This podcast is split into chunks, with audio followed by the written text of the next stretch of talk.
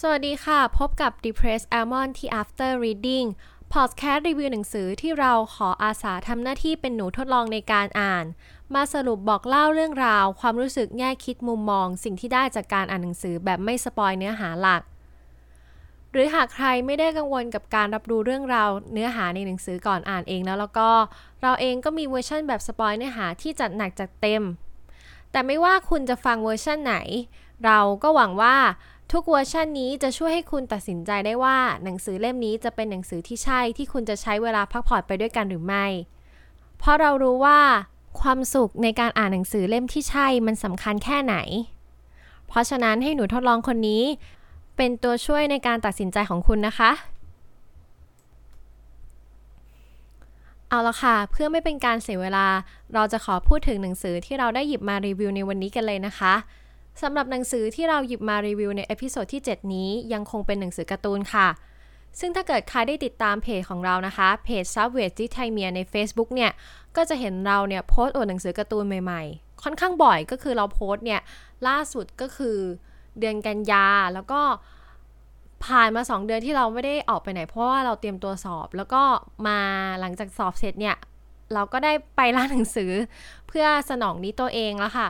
ก็ได้ไปซื้อหนังสือมา แต่ก็จะเป็นค่อนข้างจะเป็นแนวแบบหนังสือการ์ตูนค่อนข้างจะเยอะกว่า ยอมรับเลยค่ะว่าช่วงนี้อ่านหนังสือการ์ตูนเยอะจริง ๆ ค่ะ แต่ว่าไม่ใช่ว่าอ่านแต่หนังสือการ์ตูนอย่างเดียวนะคะ ประเภทอื่นเนี่ยเราก็อ่านเหมือนกัน อ่านจบไปแล้วด้วยหลายเล่ม แต่ว่าความรู้สึกของเราเนี่ยมันอินกับหนังสือการ์ตูนมากกว่า เหมือนมันโดนใจมันถูกจริตมากกว่า ก็เลยคิดว่า ถ้าเกิดจะเขียนรีวิวเนี่ยก็ควรเขียนรีวิวหนังสือที่ตัวเองเนี่ยค่อนข้างอินดีกว่า ดีกว่าไปเขียนหนังสือรีวิวที่เออก็แค่อ่านจบแล้ว เพราะฉะนั้นเนี่ยหนังสือที่เราได้หยิบมาทำรีวิวในพอดแคสต์เนี่ยก็คืออ่านอ่านหนังสือที่มันเป็นเล่มที่ทำให้เราแบบอินกับมันจริง ๆ ค่ะ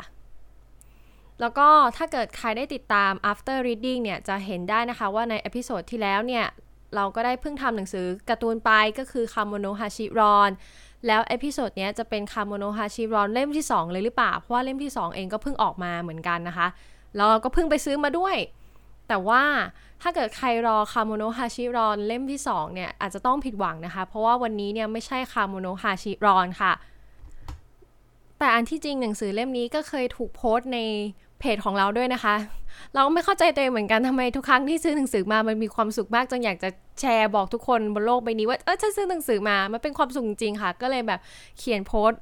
อวดหนังสือค่อนข้างจะบ่อย ซึ่งหนังสือเล่มนี้ก็เป็นอีกหนึ่งเล่มที่เราได้อวดไปด้วยเหมือนกัน พูดไปพูดมาแล้วรู้สึกตัวเองเป็นคนขี้อวดเหมือนกันนะคะเนี่ย ต้องขอโทษลูกเพจด้วยที่แบบอวดหนังสือบ่อยเหลือเกิน เราต้องขอโทษคุณผู้ฟังด้วยนะคะ ที่นอกเรื่องอีกแล้ว เอาละค่ะ เรากลับมาพูดกันถึงหนังสือวันนี้กันดีกว่าค่ะสำหรับหนังสือการ์ตูนที่เราหยิบมารีวิวในวันนี้ก็คือฮานาโกะคุงวิญญาณติดที่เล่มที่ 1 เขียนแล้ววาดโดยไอดาอิโรค่ะ ลิขสิทธิ์แปลไทยโดยสยามอินเตอร์คอมิก ราคาปกอยู่ที่ 95 บาทค่ะ ซึ่งถ้าเกิดใครเคยดูแบบพวกการ์ตูนญี่ปุ่น หรือว่าซีรีส์ญี่ปุ่น หรือละครญี่ปุ่นเนี้ยมันอาจจะมีการพูดถึงในเรื่องของฮานาโกะคุง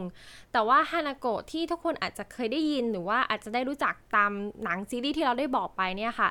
มันมักจะเป็นผีเด็กผู้หญิงที่อยู่ในห้องน้ำใช่ไหมคะ แต่ว่าฮานาโกะคุงวิญญาณติดที่เนี่ยฮานาโกะเนี่ยไม่ได้เป็นแบบเดิมๆนะคะ ก็คือไม่ได้เป็นเด็กผู้หญิงค่ะ แต่เป็นเด็กหนุ่มผู้ชายค่ะ และเป็นหนึ่งใน 7 สิ่งลี้ลับประจำโรงเรียนด้วยค่ะ และนอกจากนี้นะคะ ในหนังสือเล่มนี้เนี่ยจะมี 5 ตอนด้วยกันเนื้อหาเนี่ยก็จะเป็นตอนเดียวจบ 3 ตอน ส่วนอีก 2 ตอนเนี่ยเป็นเนื้อหาเดียวกัน แต่ว่ายังไม่จบตอนค่ะ ต้องไปอ่านต่อในเล่มที่ 2 เอาจริงๆนะคะ เราเนี่ยไม่รู้จักในเรื่องของผู้เขียนเลย ก็เลยไม่รู้ว่าผู้เขียนเนี่ยเขาเคยมีผลงานอะไรมาบ้าง แต่ว่าเราเนี่ยได้อ่านผลงานของผู้เขียนคนนี้ก็จากการแปลไทยก็คือเรื่องคานาโกะคงวิญญาณติดที่ สาเหตุจริง ๆ ที่ซื้อเนี่ยอย่างแรกเลยก็เพราะว่าลายเส้น ลายเส้นมันน่ารักมากค่ะ มันแบบมีความน่ารักอะ่ะดูการ์ตูนแล้วก็มีความน่ารัก แล้วก็พอดเรื่องที่เขาให้มาเนี่ยที่เป็นว่าเป็นหนึ่งในเจ็ดสิ่งลี้ลับประจำโรงเรียน คือมันก็ไม่ได้ดูเป็นแบบผีจ๋าค่ะ ลายเส้นมันยังดูมีความน่ารัก แล้วก็ด้วยพอด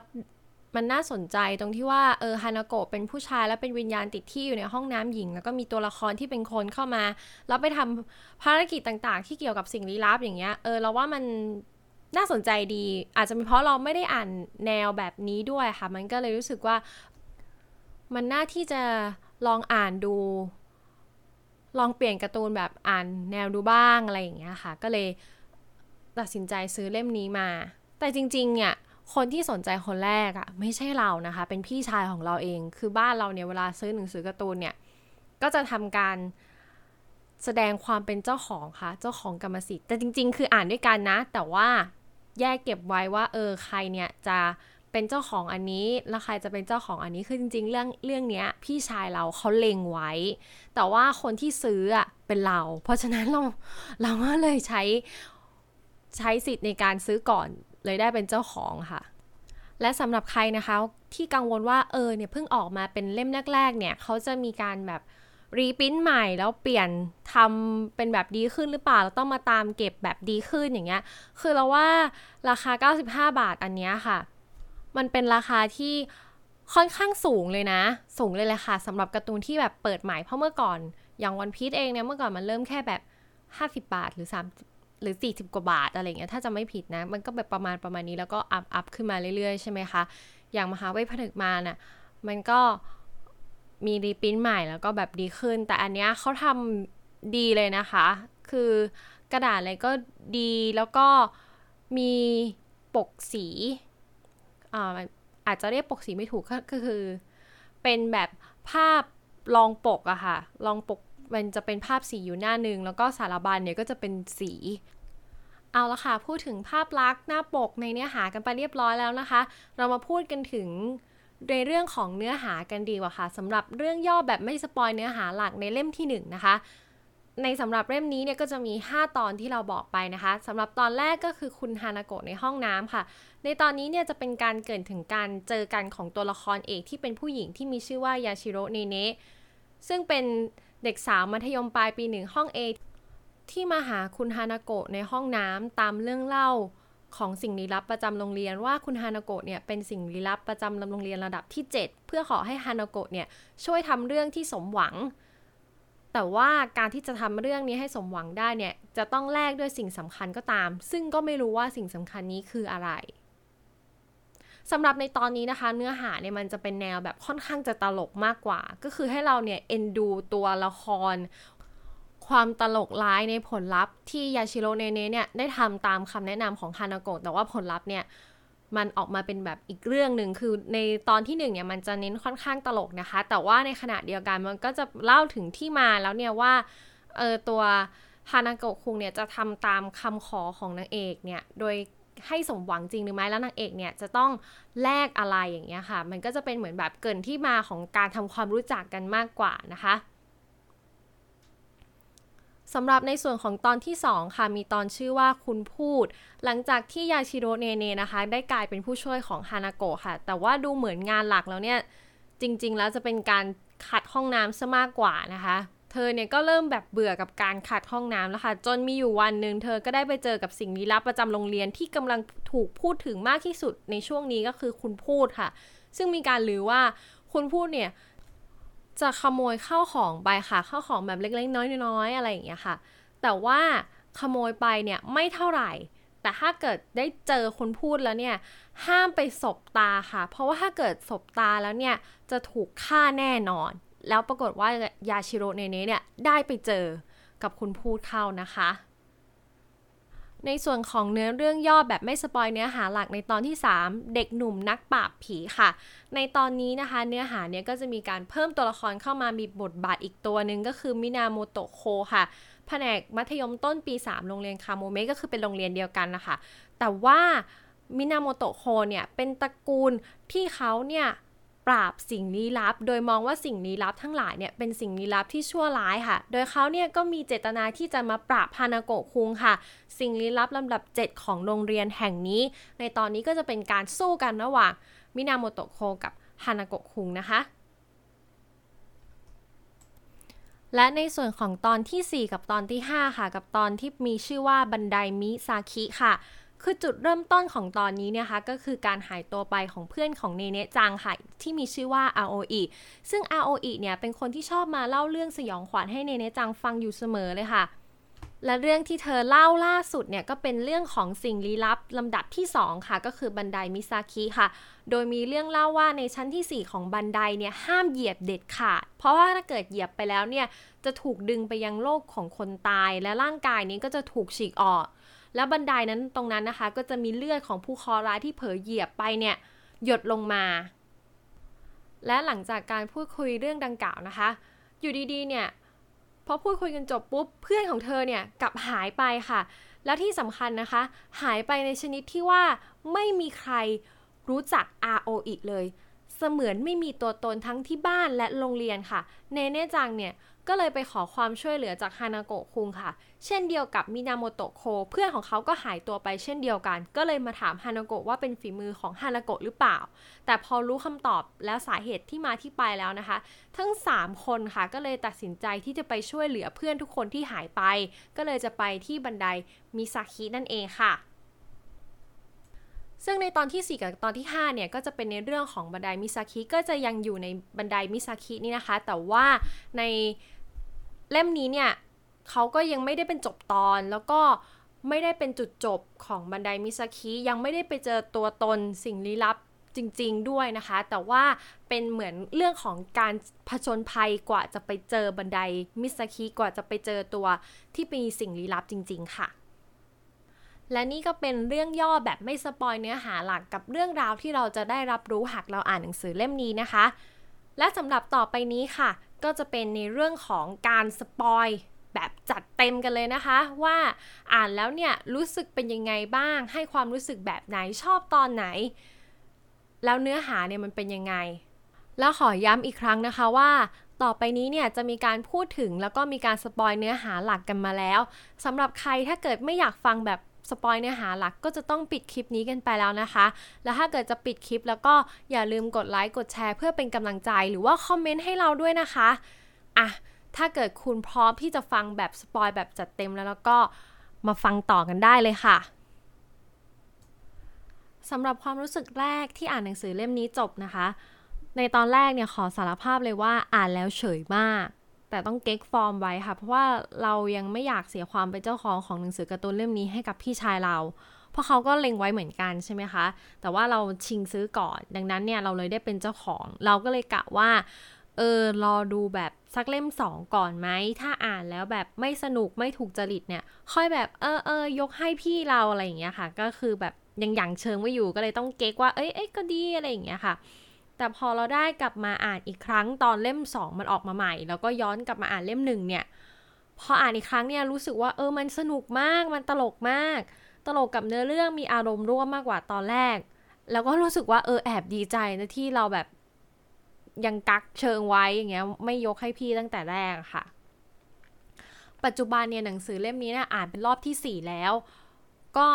อ่าน 3 รอบ เพราะว่าตอนแรกเนี่ยเล่ม 3 มันเพิ่งออกมาใหม่ใช่ไหมคะ แต่อ่านรอบที่4เนี่ยก็คืออ่านเพื่อ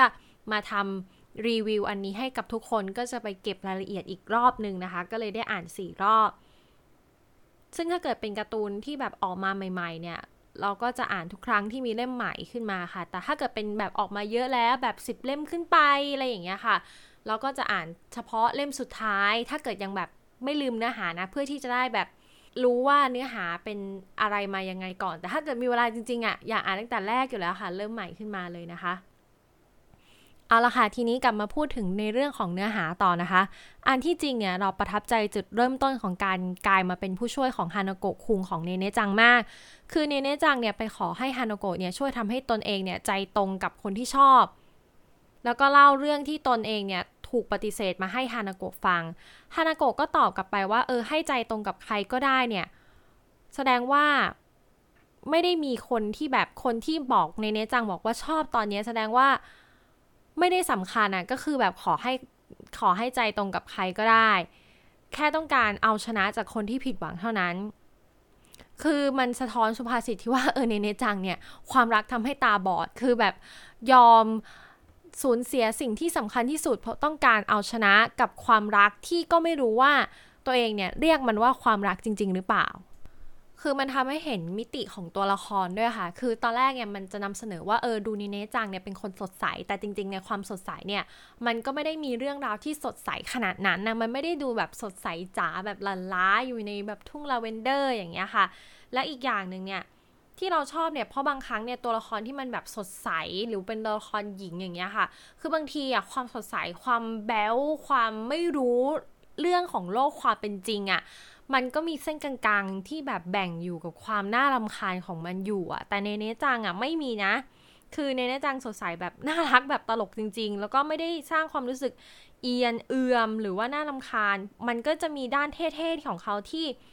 ยังยืนยันที่จะเป็นเพื่อนของฮานาโกะอยู่ถึงแม้จะรู้ว่าฮานาโกะเนี่ยได้ทำเรื่องผิดแบบฆ่าคนมาอะไรเงี้ย แต่ก็ยังจะยืนยันที่จะเป็นเพื่อนเพราะว่า เออ ในด้านเนี้ยเราสัมผัสได้แต่ด้านดีๆ ของฮานาโกะคุงอะไรแบบประมาณเนี้ย เออเราก็รู้สึกว่าเออตัวนครในเนจังอะมันไม่ได้สดใสแบบ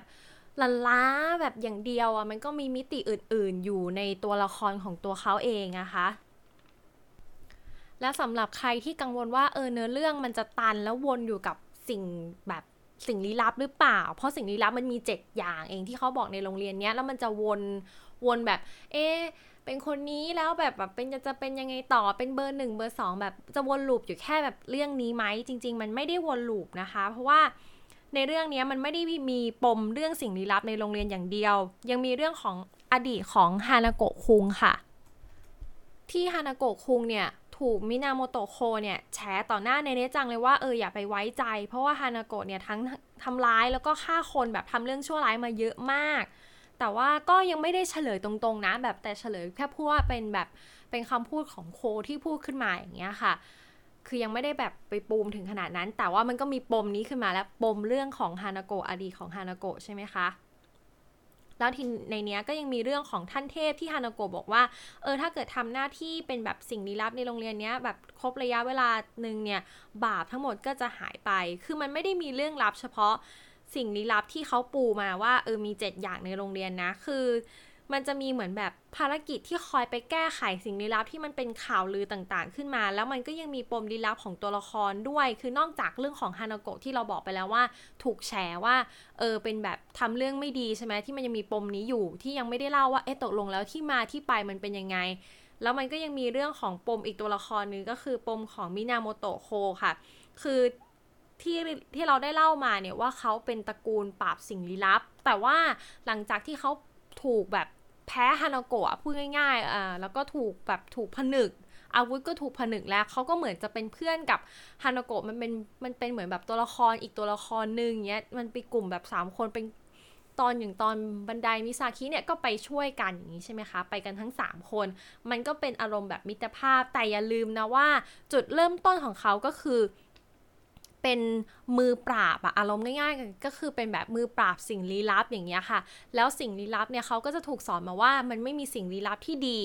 แล้วเขาก็มาสนิทกับฮานาโกอีกปมเรื่องเพื่อนกับปมความเชื่อของตระกูลเนี่ยเราว่าปมนี้ต้องมาแต่ไม่รู้ว่าจะมาตอนไหนนะคะ อันนี้แต่มีแน่ๆ เราว่ายังไงก็ต้องมีแน่ๆ เพราะว่ามันจะต้องแบบขัดแย้งระหว่างความเชื่อกับสิ่งที่ตัวเองแบบเห็นอยู่อย่างเงี้ยกับฮานาโกะนะคะ แล้วเราขอขยายความพูดถึงความชอบในบทแรกหน่อยนะคะ คือชอบที่ฮานาโกะค่ะ ย้ำสิ่งสำคัญที่ต้องแลกก็คือ สิ่งสำคัญที่จะแลกมาเมื่อเนเนจังขอค่ะ แล้วเลือกให้ลองพยายามทำอะไรหลายๆอย่าง เพื่อแบบพิจิตใจดู แต่เนเนจังเองเนี่ย พอรู้ว่าเออฮานาโกะเนี่ยสามารถช่วยได้จริง ๆ แล้วไม่ยอมช่วยก็โกรธ แล้วผลลัพธ์ของการใช้ เกรดเงือกเนี่ยก็จะต้องกลายเป็นปลาแล้วก็กลายเป็นทาสของนางเงือก แต่ฮานาโกะเนี่ยเขาได้ช่วยไว้ แล้วก็ผูกชะตาเข้ากับตนเอง อันนี้เรารู้สึกว่าเออมันประทับใจนะ คือมัน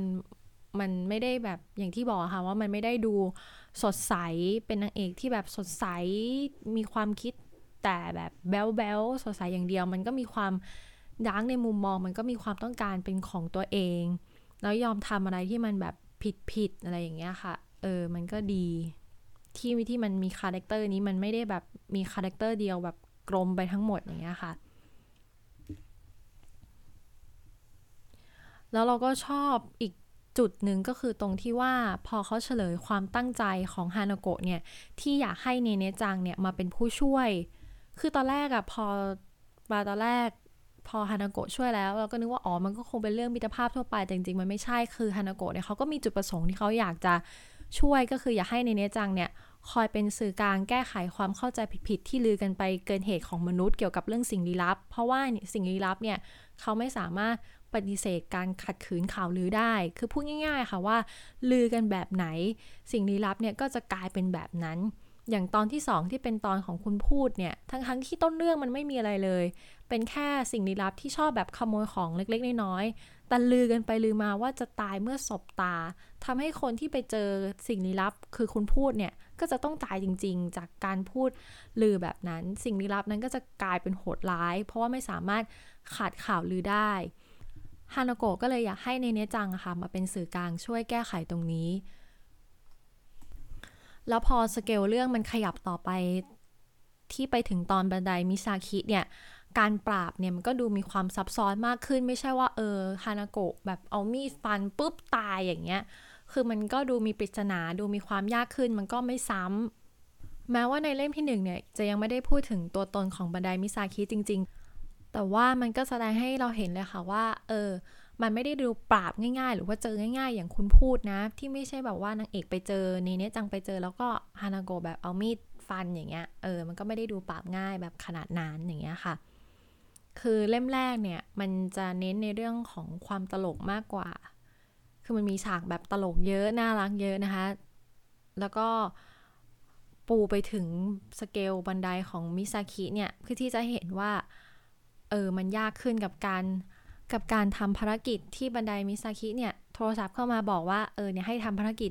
หาแขน ซึ่งแต่ละคนเนี่ยเขาก็จะหาแขนคนละแบบแบบมันก็ตลกดี บางคนนี่ก็เอาแขนหุ่นเสื้อ แขนหุ่นยนต์บ้างอะไรอย่างเงี้ยค่ะ จริง ๆ แล้วเรื่องนี้มันดูเหมือนสดใสอย่างเดียวใช่ไหมแต่ถ้าเกิดเรามองสิ่งเนื้อหาของมันไปอย่างเงี้ยค่ะ เราก็จะได้เห็นชัดเลยนะคะว่า สิ่งที่เขาย้ำในเล่มเรื่องนี้ก็คือ มันไม่มีอะไรที่ได้มาโดยง่าย ๆค่ะ อยากรักใครก็ต้องพยายาม ไม่ใช่ว่ามาหวังพึ่ง สิ่งศักดิ์สิทธิ์สิ่งลี้ลับที่จะช่วยให้แล้วพอช่วยได้แล้วเนี่ยเออเราก็ไม่รู้ว่าสิ่งที่เราขอไปกับสิ่งที่เราต้องแลกมาเนี่ยมันคุ้มกันหรือเปล่า อย่างสุดท้ายแล้วในนี้เขาก็กลับมาคิดได้ค่ะว่าเออสุดท้ายแล้วที่เขาขอให้ใจตรงกับรุ่นพี่คนนี้จริงๆอะมันก็ไม่ใช่เลยนะเขาเหมือนขอให้ใจตรงกับใครก็ได้ เพื่อที่เขาต้องการจะไปแบบทำให้คนที่ปฏิเสธในเนจังเนี่ยเออรู้สึกผิดรู้สึกเจ็บบ้าง ซึ่งจริงๆมันก็ไม่ได้คุ้มค่าอะไรเลย อีกเรื่องหนึ่งนะคะที่เราเห็นได้ชัดเลยก็คือเรื่องของคำพูดค่ะ คือมันอาจจะมีคนบอกว่าพูดไม่คิดเนี่ยมันก็อาจจะไม่ได้ทำร้ายใคร อาจจะทำร้ายจิตใจผู้ฟัง อันนี้คือเรื่องจริง ถ้าเกิดพูดไม่คิดเราก็สามารถทำร้ายจิตใจผู้ฟังได้ แต่ถ้าการพูดไม่คิดแล้วคนที่เขาเป็นต้นเรื่องที่เราพูดถึงเนี่ยเขาไม่สามารถขัดขืนได้อย่างสิ่งลี้ลับอย่างเงี้ย เท่ากับว่าคำพูดของเราอะเป็นนายเลยนะ เป็นชี้เป็นชี้ตายเลยนะว่าจะให้เขาทำอะไรอย่างเงี้ยค่ะ มันก็ทำให้เราเห็นว่าคำพูดมันคืออาวุธอะค่ะ เอาละค่ะ ฟังทั้งแบบไม่สปอยเนื้อหาหลักและแบบสปอยเนื้อหาหลักพร้อมกับบอกเล่าความรู้สึกหลังอ่านกันไปแล้ว เป็นยังไงกันบ้างคะ หวังว่าสิ่งที่ทุกคนได้รับฟังไปจะพอเป็นตัวช่วยคุณได้ตัดสินใจนะคะ ว่าคุณเนี่ยอยากจะรู้เรื่องราวในหนังสือเล่มนี้หรือไม่ ขอบคุณที่ฟังจนจบนะคะ แล้วพบกันใหม่ใน episode หน้าสำหรับ episode นี้ก็ขอจบลงเพียงเท่านี้ สวัสดีค่ะ